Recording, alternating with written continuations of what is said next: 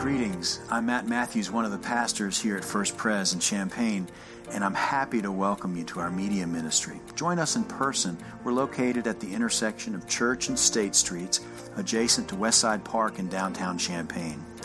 Our traditional worship service is at 9 a.m. on Sunday morning, and on most of those Sundays we offer French translation.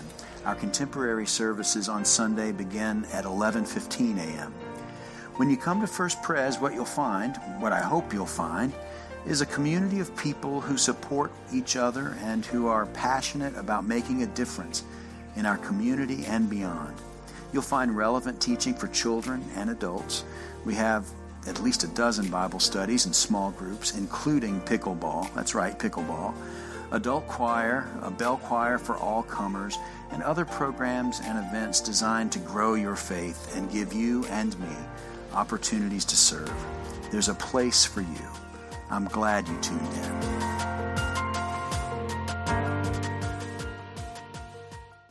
The readings for this morning are from the Gospel of Matthew, chapter 5, verses 13 through 20. You are the salt of the earth, but if the salt has lost its taste, how can its saltiness be restored? It is no longer good for anything but is thrown out and trampled underfoot. You are the light of the world. A city built on a hill cannot be hid. No one, after lighting a lamp, puts it under the bushel basket, but on the lampstand, and it gives light to all in the house. In the same way, let your light shine before others, so that they may see your good works and give glory to your Father in heaven. This is the word of the Lord. The passage I read this morning is one of those very familiar passage, passages in the liturgy of the Christian church. So familiar, in fact, that it is the name of a benevolent organization here in the Champaign Urbana area, Salt and Light Ministries. They have claimed it to express its mission to our community. However, there is one of those things about the lectionary that I love so much. It makes the pastor have to return to the basics of Jesus' teachings on a regular basis. We are being reminded of who we are called to be, of what our mission is, and how we always need to be aware of that. We are being reminded of our mission in a time that seasonally we all need to be reminded from where our hope comes from and that we are hope. Thank goodness this past week we've, we've had a break from the gloom of cloud cover. I love this sanctuary. It is gorgeous. And I love the light shining through the stained glass windows. It just makes this space glow. It's been cold, but I have to say, this past week I have welcomed driving home at night, just enjoying the sunset. It's been so good to see that light. This is ordinary time. We have put away our Christmas festivities, and we are not yet into the con- contemplative season of Lent. We are being reminded that we are the salt of the earth, we are the light of the world. These words are used to describe solidness as in what holds the world together, as in preserving, keeping things from going bad. And it's not you should be salt and light, but you are salt and light, ready or not. Preservation and light, clarity, being able to see things clearly. These themes are so common, used so frequently, but yet we need to be reminded.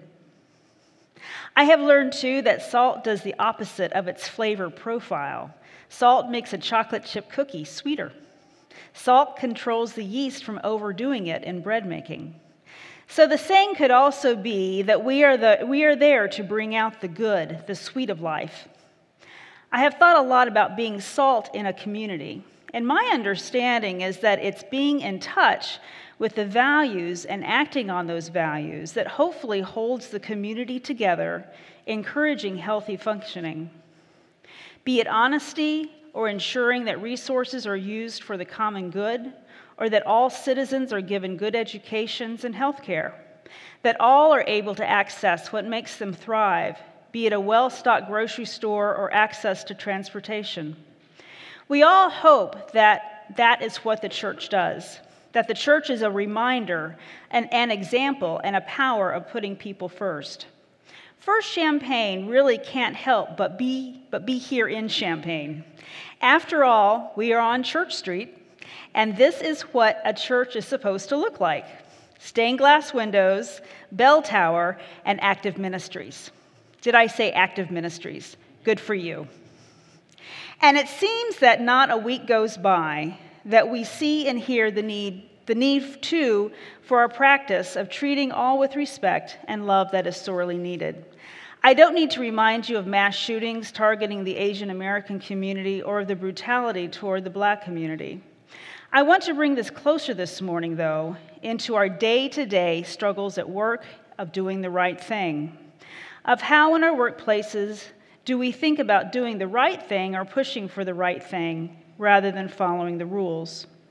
History has a way of helping us to look at our shortcomings, but history also helps us see when we have been on the right side of history, too.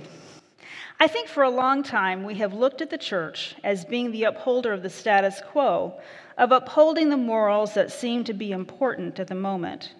This is one reason I really appreciate the Presbyterian Church. I was privileged uh, to be a commissioner for the presbyter- for the, from, the, from this presbytery for, the, for last summer's GA.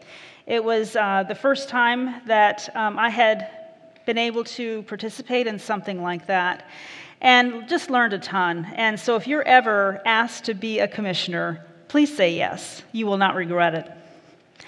I was blown away by how many committees and how many issues we commissioners were asked to have an opinion on, to vote on, and amend.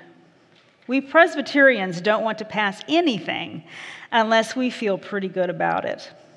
And I, I, and I want to say this we Presbyterians are, I would hope, are very aware of how the Spirit moves as the voting happens. That is part of our calling just to understand and to know and really think about it.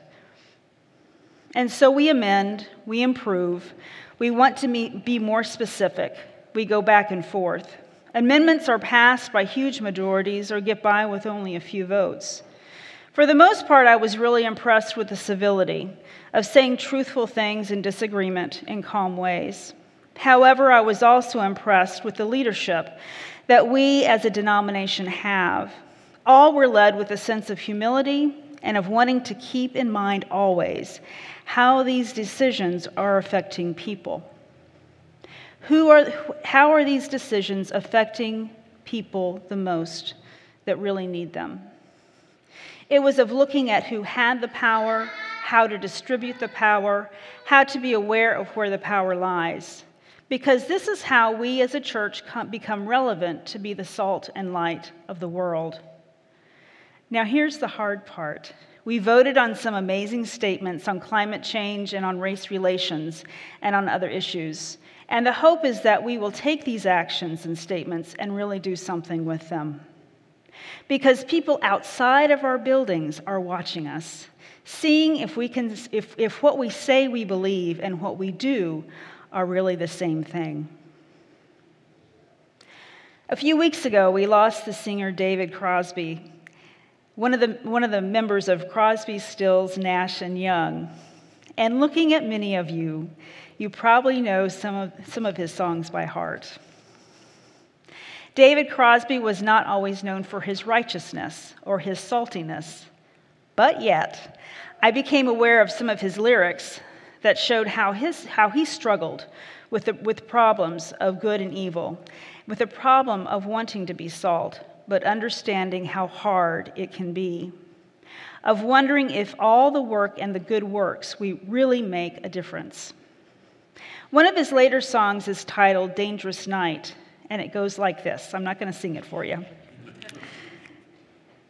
Now, some small parts seem right, scattered here and there, one smiling face in a crowd that's angry and scared. Can't seem to see where it doesn't get worse. It's like one good thought getting lost in an angry verse. I try to write Buddha or Christ, and it comes out guns. I vote for peace, and the blood still runs. I want to believe I can pass happy to my child, but the truth gets lost, and the system runs wild. Send me someone who has doubts about it, who has conquered their own fear and lived to tell about it. Someone who won't give up in the frozen rain, who will walk right, right next to me through the orchards and the grain. So maybe Crosby had some insight into being salt of the earth. That we all have pieces of the good that guide us, that North Star, even though sometimes we wonder how it's all going to turn out when we hear about wars and floods and fires and mass shootings. But doesn't it really help when we have the church to uphold us, when we wonder how this is all going to come together? We still know there is a more perfect way, that we do, that we do want to believe in the grace and peace of our Lord Jesus Christ, that we really care, that we really do care to love the world. We will be celebrating communion soon. And we believe that as we celebrate communion, all of the saints of the church are celebrating with us. Those who have been salt and light to us will be here with us,